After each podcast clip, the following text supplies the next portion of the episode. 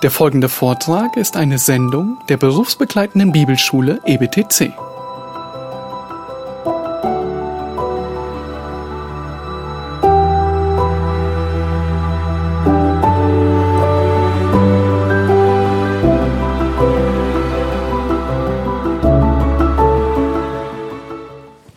Gut, also wir sind äh, in unserem Kapitel 2, die Begründung und Bewährung des Schriftprinzips in der Reformation, haben die Selbstständigkeit der Heiligen Schrift gegenüber der Tradition und ihre Selbstverständlichkeit aus der Klarheit ihres Literalsinns heraus dargelegt. In diesem Sinne kann Luther zum Schöpfungsbericht Folgendes sagen, 1527, ganz aktuell. Ähm, darum, wenn Mose schreibt, dass Gott in sechs Tagen Himmel und Erde und was darin ist geschaffen habe, so lass das so bleiben, dass es sechs Tage gewesen sind. Kannst du es aber nicht vernehmen, wie es sechs Tage sind gewesen, so tue dem Heiligen Geist die Ehre, dass er gelehrter sei denn du. Weil es aber Gott redet, so gebührt dir nicht sein Wort aus Frevel zu lenken, wo du hin willst. Sollte man manchmal vorlesen ähm, im Hinblick auf die Exegese des Schöpfungsberichts. Heute würde man Luther sagen, er habe kein reformatorisches Schriftverständnis gehabt.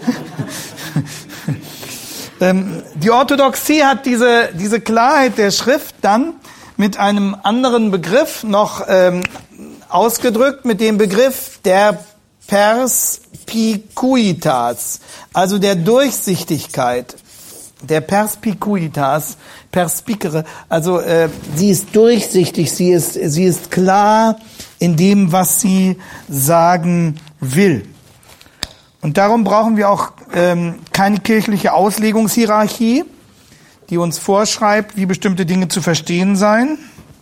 Darum äh, sind wir gehalten, die Bekenntnisse als eine, eine Klarheit und Formulierungshilfe und Orientierungshilfe zu nutzen, aber uns immer wieder ihrer Relativität bewusst zu sein gegenüber der Heiligen Schrift. Denn die Schrift ist klar. Ich wollte noch ein wichtiges Zitat von Luther dazu nachtragen. Äh, und zwar ist das nochmal aus dieser Assertio Omnium Articulorum, also aus der Bekräftigung äh, aller Artikel, äh, wo er diesen Literalsinn so begründet hat. Daher ist ein offenkundiger Irrtum, dass mit dem Wort es ist erlaubt durch den es ist nicht erlaubt durch den eigenen Geist die Schrift zu verstehen. So ähm, das ist dieser Satz ist ja für sich genommen richtig. Es ist nicht erlaubt durch den eigenen Geist die Schrift verstehen, dass damit also unter Berufung darauf uns befohlen wäre, wir sollten die Heilige Schrift beiseite setzen und auf die Kommentare der Menschen uns richten. Diesen Verstand, sage ich, hat unzweifel Satan selbst aufgebracht dass er uns damit von unserer, das heißt der Heiligen Schrift, gar weit abbrächte und eine verzweifelte Kenntnis der Schrift uns machte. Also wir, äh, wenn man sozusagen auf menschliche Quellen als unverzichtbar für das wahre Verständnis der Heiligen Schrift verweist. Und dann, Luther, so sollen wir denn danach trachten, nicht, dass wir die Schrift beiseite setzen und uns auf die menschlichen Schriften der Väter richten, nein, vielmehr zuerst sollen wir die Schriften aller Menschen beiseite setzen und allein die Heilige Schrift, desto mehr und desto beharrlicher hier unseren Schweiß dran setzen, je gegen gegenwärtiger die Gefahr ist, dass einer sie durch seinen eigenen Geist verstehe. Und dann an anderer Stelle nochmal. Denn hier muss man nach dem Richterspruch der Schrift das Urteil fällen. Und das kann nicht geschehen, wo wir nicht den ersten Platz in allem, was den Vätern beigelegt wird, der Schrift geben. Also, dass sie selber durch sich selber, und dann kommt dieses Zitat, was wir schon hatten, dass sie selber durch sich selber sei die allergewisseste, die leichtest zugängliche, die allerverständlichste, die, die sich selber auslegt, also die Psychos Interpres, die alle Worte aller bewährt, urteilt und erleuchtet. Und dann zitiert er nochmal Psalm 119, Vers 160. Ähm, Prinzip oder Haupt deiner Worte ist die Wahrheit. Da siehst du, sagt Luther, dass die Wahrheit allein dem Haupt der Worte Gottes beigelegt wird. Das ist, sofern du die Worte Gottes an erster Stelle gelernt und ihrer gleich als des ersten Prinzips gebraucht hast zum Urteil über aller Worte. Und was tut jener ganze Psalm, nämlich 119, anders? Denn dass er die Verkehrtheit unserer Mühe verdammt und uns zur Quelle zurückruft und lehrt, zuerst und allein sei an Gottes Wort Mühe zu setzen Der Heilige Geist aber wolle freiwillig kommen und unseren Geist austreiben, auf dass wir unfahr Theologen seien. Also wie kommt es äh, dazu, dass man immer wieder versucht, die Worte, die klaren Worte Gottes an die Seite zu rücken? So, ich denke, das ist jetzt klar genug. Natürlich ähm, kommt dann sofort eine unvermeidliche Rückfrage, wenn denn die Worte der Heiligen Schrift so klar sind, warum gibt es auch unter Christen so viele Meinungsverschiedenheiten? Das ist eine zwingende Rückfrage an dieser Stelle. Und ähm, der können wir nur dadurch gerecht werden, dass wir einfach uns eingestehen, wie sündig unser menschliches Erkennen noch ist. Das ist auch etwas, was Luther immer wieder deutlich gemacht hat. Ähm, er ist also weder auf der einen noch auf der anderen Seite vom Pferd gefallen. Er hat äh, sich nicht in einen Irrationalismus geflüchtet, sondern immer wieder auf die Notwendigkeit von Vernunftgründen, von klarer Argumentation, von gründlicher grammatikalischer Analyse gesprochen, einerseits. Aber andererseits hat er immer wieder auch deutlich gemacht, wie sehr wir dabei angewiesen sind, dass der Herr uns hält und korrigiert, weil eben unser Verstand genauso vom Sündenfall gekennzeichnet ist wie unser gesamtes sonstiges Existieren. Und auch als Christen, so wie wir als Christen in unserem moralischen Verhalten nicht sündlos werden, diesseits des Himmels, genauso werden wir auch als vom Heiligen Geist erleuchtete Christen nicht unfehlbar in unserer Einsicht und auch nicht in unserem Verständnis des Wortes Gottes. Das ist das zweite Prinzip. Und nun kommen wir zu einem dritten. Nach der Selbstständigkeit der Schrift und Selbstverständlichkeit der Schrift ist dann die Selbstauslegung der Schrift zu bedenken, die Selbstauslegung der Schrift. Also dieses berühmte ähm, ich schreibe es nochmal an, dieses berühmte Sui Ipsius Interpres. Die Schrift interpretiert sich durch sich selbst. Deswegen vergleichen wir Schrift mit Schrift. Das ist äh, biblisch gefordert. Luther hat es folgendermaßen formuliert. Er hat gesagt, das ist der ganzen Heiligen Schrift Eigenschaft, dass sie durch allenthalben zusammengehaltene Stellen und Örter sich selbst auslegt und durch ihre Regel des Glaubens allein will verstanden sein. Man nennt das manchmal auch die Regula Fidei, die äh, Regel des Glaubens, also dass die Schrift aus ihrem eigenen Zusammenhang heraus äh, verstanden werden will.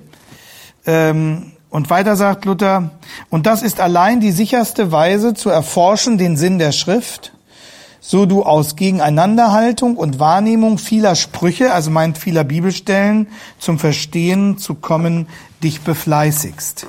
Ähm, der Heilige Geist spricht durch die Bibel, die sich selbst auslegt. Und darum, weil die Schrift sich selbst auslegt und wir, weil wir auf die Schrift selbst hören müssen und weil wir deshalb den Inspirator der Heiligen Schrift verstehen müssen. Christus spricht mittels des Wortes durch seinen Heiligen Geist zu uns. Darum ist es unerlässlich, dass der Ausleger der Schrift auch an den Autor der Schrift gebunden ist, das heißt an Christus. Der Heilige Geist spricht zu uns, wenn wir durch Christus mit dem Heiligen Geist verbunden sind. Dazu sagt Luther schon relativ kurz vor seinem Tod 1543, wer den Sohn hat, dem steht die Schrift offen. Und je größer sein Glaube an Christum wird, je heller die Schrift ihm scheint. Das ist ein wunderbarer Satz, der diese falsche Alternative, die uns immer wieder aufgedrängt wird, wir glauben doch nicht an ein Buch, wir glauben doch nicht an die Bibel, wir glauben an Jesus, der das ähm, mit einem einzigen Satz als falsche Alternative entlarvt. Wer den Sohn hat, dem steht die Schrift offen, und je größer sein Glaube an Christum wird, je heller die Schrift ihm scheint. 1543 in WA 54, also Weimaraner Ausgabe, 54. Band, Seite 89 oder Absatz 89. Das zitiert man dann so, nur mal als ein Beispiel, WA 54, 89. WA ist eine bestimmte, das ist sozusagen die Standardsammlung der der Lutherquellen 54, 89, so wird das dann zitiert. Okay. Ähm, und hier haben wir nun sozusagen die, die Kernstelle dafür, dass Bibelkritik den Zugang zur Schrift nicht eröffnet, sondern verschließt. Denn wenn wir die Schrift nur in Bindung an Christus verstehen, kann dies nur eine Bindung sein, die sich ihm unterwirft, die, die Jesus als, als Herrn anbetet und anerkennt. Und darum ist äh, unverzichtbar mit dem rechten Verstehen der Schrift die rechte Haltung gegenüber Christus und um Christi willen auch gegenüber der Schrift vorauszusetzen. Äh, Luther hat dazu schon sehr früh Folgendes formuliert. Ähm, so um äh, 1517 herum. Er sagt, die Heilige Schrift will gehandelt sein mit Ehrfurcht und Demut und will mehr ergründet werden mit andächtigem Gebet als mit scharfer Vernunft. Wir wissen aus dem bisher Gehörten, dass das für Luther kein, kein Gegensatz ist. So ist es unmöglich, äh, dass die nicht sich selbst Schaden tun, die nur mit bloßer Vernunft, also mit ungewaschenen Händen in die Schrift fallen. Also wer sich sozusagen allein auf den heiligen, auf den heiligen Verstand, ja, seine freudsche Fehlleistung, der sich also allein unter Berufung auf seinen Verstand an die Schrift heran ähm, wirft, äh, der behandelt die Schrift, wie man Essen mit ungewaschenen Händen behandelt. Ja, die also mit bloßer Vernunft mit ungewaschenen Händen in die Schrift fallen, gleich als eine andere menschliche Kunst und wüten darinnen ohne allen Unterschied und Ehrerbietung. Also genau das, was die Bibelkritik fordert, nämlich die Heilige Schrift zu behandeln wie jedes andere literarische Erzeugnis auch. Und Luther sagt, das ist, als wenn man mit ungewaschenen Händen in die Schrift fällt und man wütet darin ohne allen Unterschied und Ehrerbietung. Und daher kommen so viele nasenweise Klüglinge, die sich der Lehre unterwinden und daraus nun ein Sprichwort geworden ist, wenn sie sagen, die Schrift habe eine wechselnde Nase. So, also man braucht Demut. Man braucht Demut, man braucht die richtige Haltung. Und äh, an anderer Stelle hat Luther äh, diesen Sachverhalt folgendermaßen formuliert. Er sagt, es will jetzt ein jeglicher Meister über die Schrift sein. Das war sozusagen dann die, die naheliegende falsche Schlussfolgerung daraus, dass die Schrift freigegeben war. Und nun plötzlich alle möglichen Leute sich anmaßten, ja, als hätten sie sozusagen das Rad erfunden. Jeder, der mal ein paar äh, Stunden über der Heiligen Schrift verbracht hat, meint plötzlich, er könne die Gemeinde lehren.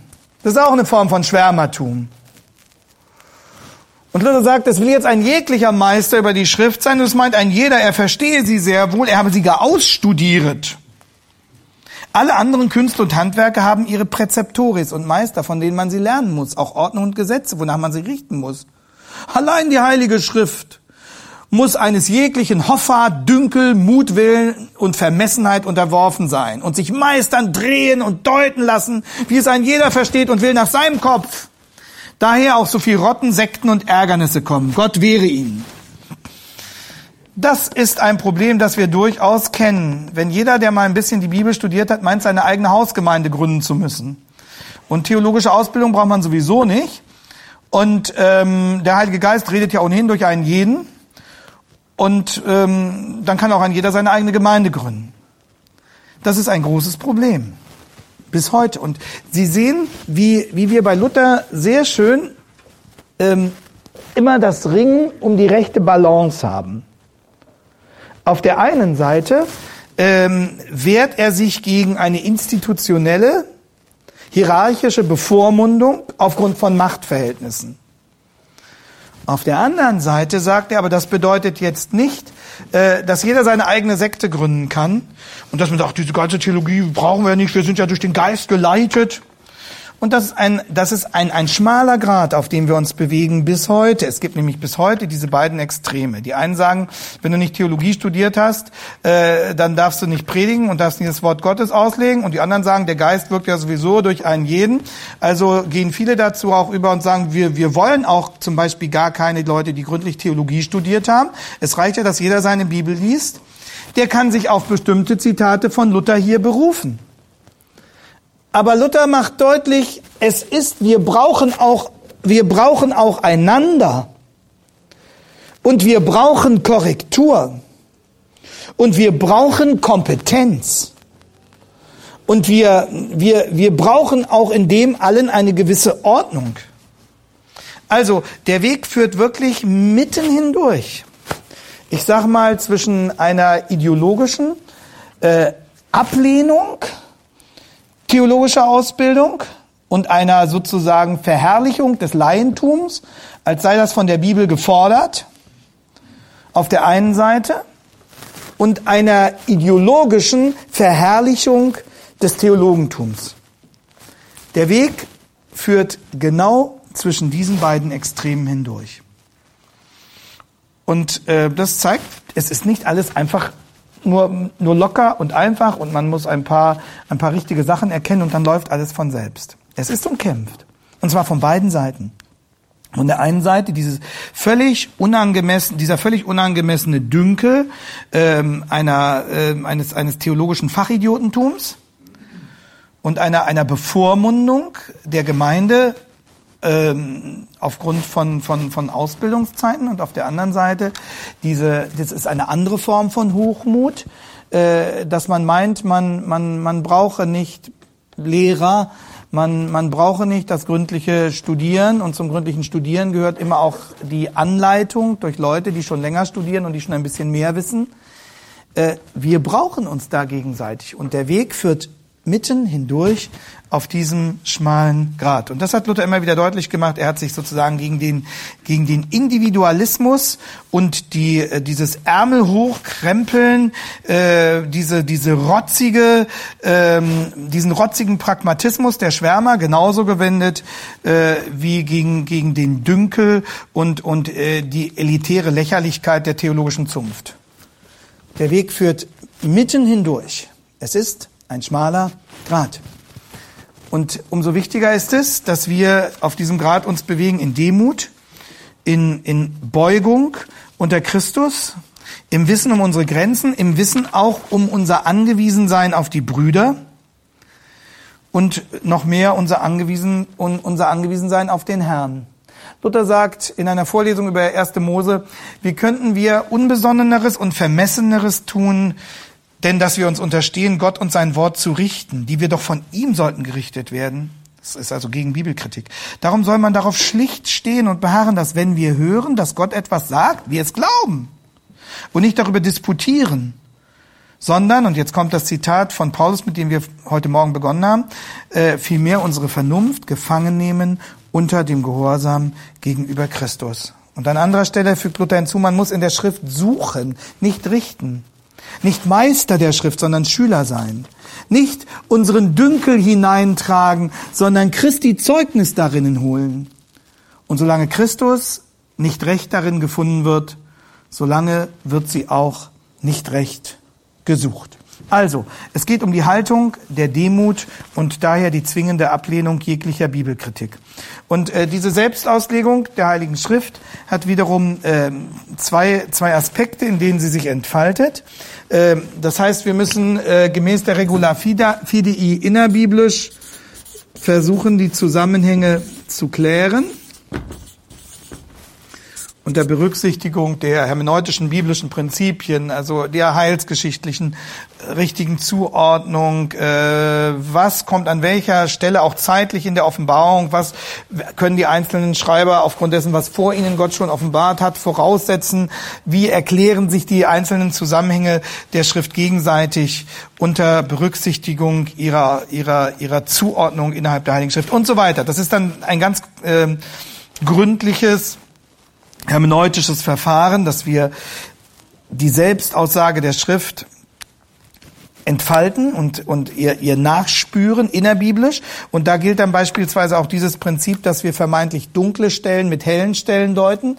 Also dass wir die schwierigeren Stellen von denen her dann äh, angehen und verstehen zu versuchen, die schon, schon klarer äh, für uns zu erkennen sind. Innerbiblisch, Selbstauslegung der Heiligen Schrift. Und dann äh, ein zweiter Aspekt, der zu dieser innerbiblischen Hermeneutik gehört, dass wir die Schrift christologisch verstehen. Das heißt, dass wir sie von Christus her lesen, äh, weil die Heilige Schrift das selbst fordert. Äh, Jesus selbst hat uns das ja äh, vorgemacht, deswegen habe ich auch begonnen mit Lukas 24 ähm, und gezeigt, wie die ganze Heilige Schrift auf ihn zuläuft und wie die Propheten und die Psalmen und Mose schon von Christus geredet haben.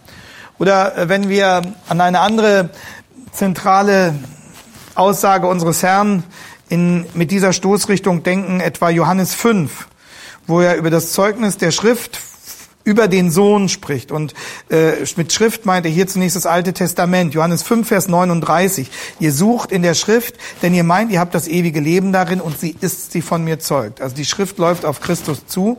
Oder in Vers 46, Johannes 5, Vers 46, wenn ihr Mose glaubtet, so glaubtet ihr auch mir, denn er hat von mir geschrieben. Also ganz eindeutig sagt der Herr selbst, dass die ganze Schrift auf ihn hinführt und ihn äh, vorbereitet und ihn erleuchtet. Und daraus kommt dann äh, bei Luther diese Formulierung, wir müssen in der Heiligen Schrift finden, was Christum treibet. Was Christum treibet, das ist eine, eine klassische äh, reformatorische hermeneutische Formel. Christus in der Schrift finden. Nicht willkürlich, nicht in, in jede alttestamentliche Geschichte Jesus hinein interpretieren, aber, aber zu sehen aus der Perspektive des Neuen Testamentes heraus, an welchen Stellen führt die Schrift auf Christus hin? Also dieser klassische Fall, dass es schon im ersten Buch Mose, Kapitel 3, Vers 15 losgeht, dass äh, der Same der Frau der Schlange den Kopf zertreten wird. Und äh, wie sich das dann durchzieht, ähm, durch, die, durch Juda, du bist, aus dir kommt der Messias. Und äh, Stufe für Stufe, heilsgeschichtliche Epoche für heilsgeschichtliche Epoche, alles immer klarer auf Christus hinläuft und in ihm erfüllt wird. Also diese christologische, diese christozentrische Schlüsselerkenntnis ähm, hat Luther auch immer wieder in Erinnerung gebracht. Er hat es zum Beispiel folgendermaßen gesagt. In äh, einer späten Schrift von den letzten Worten Davids. Sagt Luther, die Juden, weil sie Christus nicht annehmen, können sie nicht wissen noch verstehen, was Mose, die Propheten und Psalmen sagen, was rechter Glaube ist, was die zehn Gebote wollen, was die Exempel und Historien lehren und geben, sondern die Schrift muss ihnen sein, also den Juden, die Jesus ablehnen, wie ein Brief, dem der nicht lesen kann, welcher die Buchstaben sehr wohl sieht aber nicht weiß, was sie geben, nicht weiß, was sie bedeuten. Also Luther sagt, wer Jesus als den Sohn Gottes ablehnt, wer Jesus als die Erfüllung der Schrift ablehnt, der wird auch das Alte Testament letztlich nicht in seinem tiefsten Sinn verstehen können. Wenn wir nicht Christus haben, bleibt uns letztlich die gesamte Schrift verschlossen. Wir können aufgrund der Claritas externa manches erkennen, äh, aber wir, wir können nicht wirklich das eigentliche Ziel verstehen, mit dem der Herr sie uns gegeben hat. Und an anderer Stelle sagt Luther, weil wir selbst halten, also weil wir selbst davon überzeugt sind, dass die Heilige Schrift sei Gottes heilsames Wort, welches uns ewiglich kann selig machen. So wollen wir also darinnen lesen und studieren, dass wir Christus drinnen finden bezeugt. Wer nun nicht studiert in der Schrift, wie uns hier Christus heißt, der kann nichts wissen vom ewigen Leben. Denn er lebt ohne Gottes Wort, ohne welches die Vernunft nichts kann vom ewigen Recht denken noch reden. Also wir, wir brauchen, wir brauchen Christus, um die Schrift zu verstehen und umso mehr werden wir Christus in der Schrift finden. Aber nicht dadurch, dass wir ihn willkürlich, allegorisch in alles Mögliche hineinlesen, sondern dass wir ihn dort finden, wo der Herr, wo Gott äh, durch, durch das Wort im Alten Testament schon von Christus gesprochen hat. Man muss allerdings sagen, dass dieses christologische Kriterium und die Formel, was Christum treibet, in der gesamten Auslegungsgeschichte schändlich missbraucht wurde. Und deswegen, wenn Sie heute diese Formel hören in theologischen Diskussionen, was Christum treibet, dann schauen Sie bitte dreimal hin was hier wirklich gesagt wird. Denn oft wird diese Formel schlichtweg zur Rechtfertigung von Irrlehre missbraucht.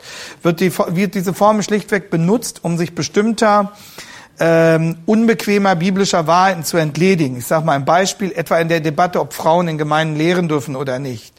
Dann wird gesagt, ja, wir suchen ja in der Schrift, was Christum treibet. Und die Aussage, wer nun lehren darf oder nicht, das treibet ja nicht Christum. Also ist das sekundär. Das kann man vernachlässigen, das muss man nicht so wörtlich nehmen. Also es wird diese richtige biblische Zugangshilfe zur, zum besseren Eröffnen der gesamten Bibel missbraucht als Ausscheidungsrechtfertigung. Also als, als sozusagen Rechtfertigung dafür, dass ich bestimmte Wahrheiten nicht akzeptieren will. Und dann sagt man, das treibt ihm Christus nicht. Und von daher, ähm, so richtig das Prinzip ist, so vorsichtig müssen Sie sein, äh, wenn es in der Debatte in Anschlag gebracht wird, ob es zu Recht in Anschlag gebracht wird oder nicht. Und ähm, diese, all dieses, was wir hier finden über die Selbstauslegung der Heiligen Schrift, macht deutlich, wie sehr wir die Gemeinschaft der die Heilige Schrift Studierenden brauchen. Man darf diese Selbstauslegung der Heiligen Schrift nicht missbrauchen zur Rechtfertigung eines schwärmerischen Individualismus. Davor müssen wir uns hüten. Wir dürfen uns nicht dispensieren von der Gemeinschaft der Brüder, mit denen wir gemeinsam auslegen, mit denen wir uns immer wieder korrigieren. Wir dürfen uns nicht dispensieren von der Geschichte der Auslegung. Der, wir, das, das, der, wir haben das Rad nicht erfunden und mit uns beginnt nicht die Kirchengeschichte. Wir stehen auf den Schultern von Riesen. Und wir können es uns nicht leisten, das, was Gott geschenkt hat durch die Väter, einfach im Sinne einer schwärmerischen nur Unmittelbarkeit zur Schrift zu ignorieren. Das ist schlichtweg ignorant. Natürlich haben wir diese Unmittelbarkeit zum Herrn durch den Heiligen Geist über die Schrift, weil wir eben diesen unmittelbaren Zugang zur Heiligen Schrift haben durch den Heiligen Geist. Aber wenn wir dieses sozusagen selbstgefällig dazu missbrauchen, uns sozusagen abzuschneiden, abzukoppeln von der Geschichte derer, die der Herr uns geschenkt hat, als, als Vorfahren, als Brüder, die auch schon das Wort Gottes treu ausgelegt haben, dann, äh, dann werden wir auf Dauer oberflächlich werden, selbstgerecht und äh, sehr, sehr gefangen und, und beschränkt und kleinbürgerlich und ähm, dilettantisch in unserem Minimalkosmos, den wir durch unsere persönlichen Kontakte mal gerade kennen. Und deswegen äh, tun wir gut daran, äh, den Blick weit ausgreifen zu lassen, aber wir werden nur dann nicht hinfortgerissen werden. Wir werden nur dann uns nicht, nicht verlieren in der Unüberschaubarkeit unserer eigenen Gedankenwege, wenn wir, wenn wir fest gegründet sind auf dem Fundament der Heiligen Schrift. Und wenn wir hier fest gegründet sind, wenn wir hier unser Standbein haben, wenn wir hier aus dieser Quelle trinken und äh, unser Herr hier durch sein klares Wort zu uns redet, dann haben wir auch die Voraussetzungen, um, um weit hinausgreifen zu können in die Geschichte um viele, viele Mitbrüder, Mitausleger zu hören, um äh, alles zu prüfen und das Gute zu behalten, um zu wissen, wie, wie angewiesen wir sind auf diese ähm, ja, Communio derer, die gemeinsam vor dem Herrn stehen und sein Wort zu verstehen versuchen. Also das ist kein, ähm, kein Freifahrtschein für Individualismus. Ähm, und das ist ähm, kein Freifahrtschein für, für, für Stümperei. Ähm, ich denke, das müssen wir uns immer wieder sehr deutlich sagen lassen. Ein letztes Prinzip, das schaffen wir jetzt vor der Mittagspause nicht mehr. Ich will es wenigstens noch nennen. Ähm, es ist ein Prinzip, das uns enorm ermutigt, auf die Verkündigung des Wortes Gottes zu vertrauen und darauf zu setzen und darauf unsere meiste Kraft und Zeit zu verwenden, wenn wir denn uns wünschen und danach sehnen, dass der Herr durch unseren Dienst etwas geschehen lässt, dass, dass unser Dienst wirksam sein möge, dass der Herr daraus etwas erwachsen lässt, was wirklich bleibt und was Bestand hat für die Ewigkeit, dann müssen wir uns dieses letzte und vierte Prinzip ähm, sehr zu Herzen gehen lassen. Und das ist das Prinzip der Selbstwirksamkeit der Schrift. Die Schrift ist selbstständig als Primum Principium gegenüber der Tradition. Die Schrift ist selbstverständlich aus sich heraus aufgrund ihrer Klarheit. Die Schrift legt sich selbst aus und bahnt uns so den Weg zu ihrer Selbstverständlichkeit. Und wenn sie dann verkündigt wird, erweist die Schrift ihre Selbstwirksamkeit. Die Heilige Schrift wirkt durch sich selbst. Und der Begriff, äh, den Luther dafür gebraucht und geliebt hat, ist der Begriff der Effiziatia. Effiziatia. Effiziat. Mal sehen, dass ich kein C vergessen habe. Effiziat, genau. Ähm, da steckt unser Wort, daher kommt unser Wort Effektivität. Ähm, und das Wort, ähm, das heißt die Wahrheit der biblischen Botschaft, konnte Luther nennen das Verbum efficax. Das Verbum efficax.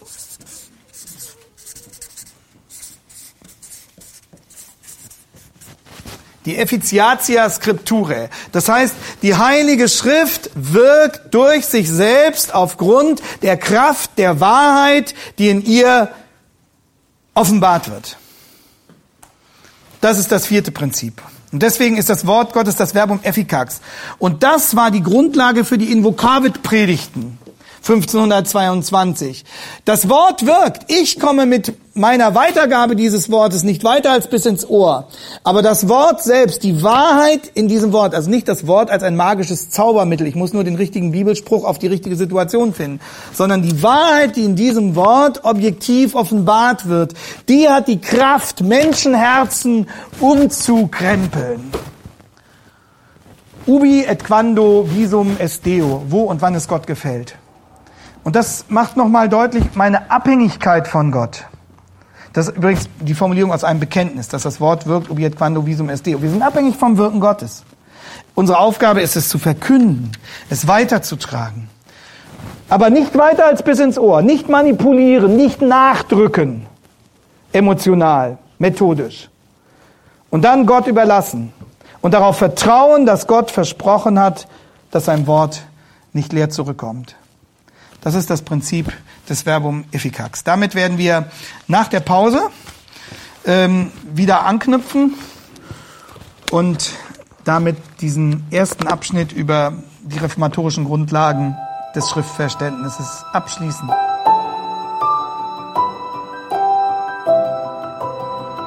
Diese Sendung war von der berufsbegleitenden Bibelschule EBTC. Unser Ziel ist, Jünger fürs Leben zuzurüsten, um der Gemeinde Christi zu dienen. Weitere Beiträge, Bücher und Informationen findest du auf ebtc.org.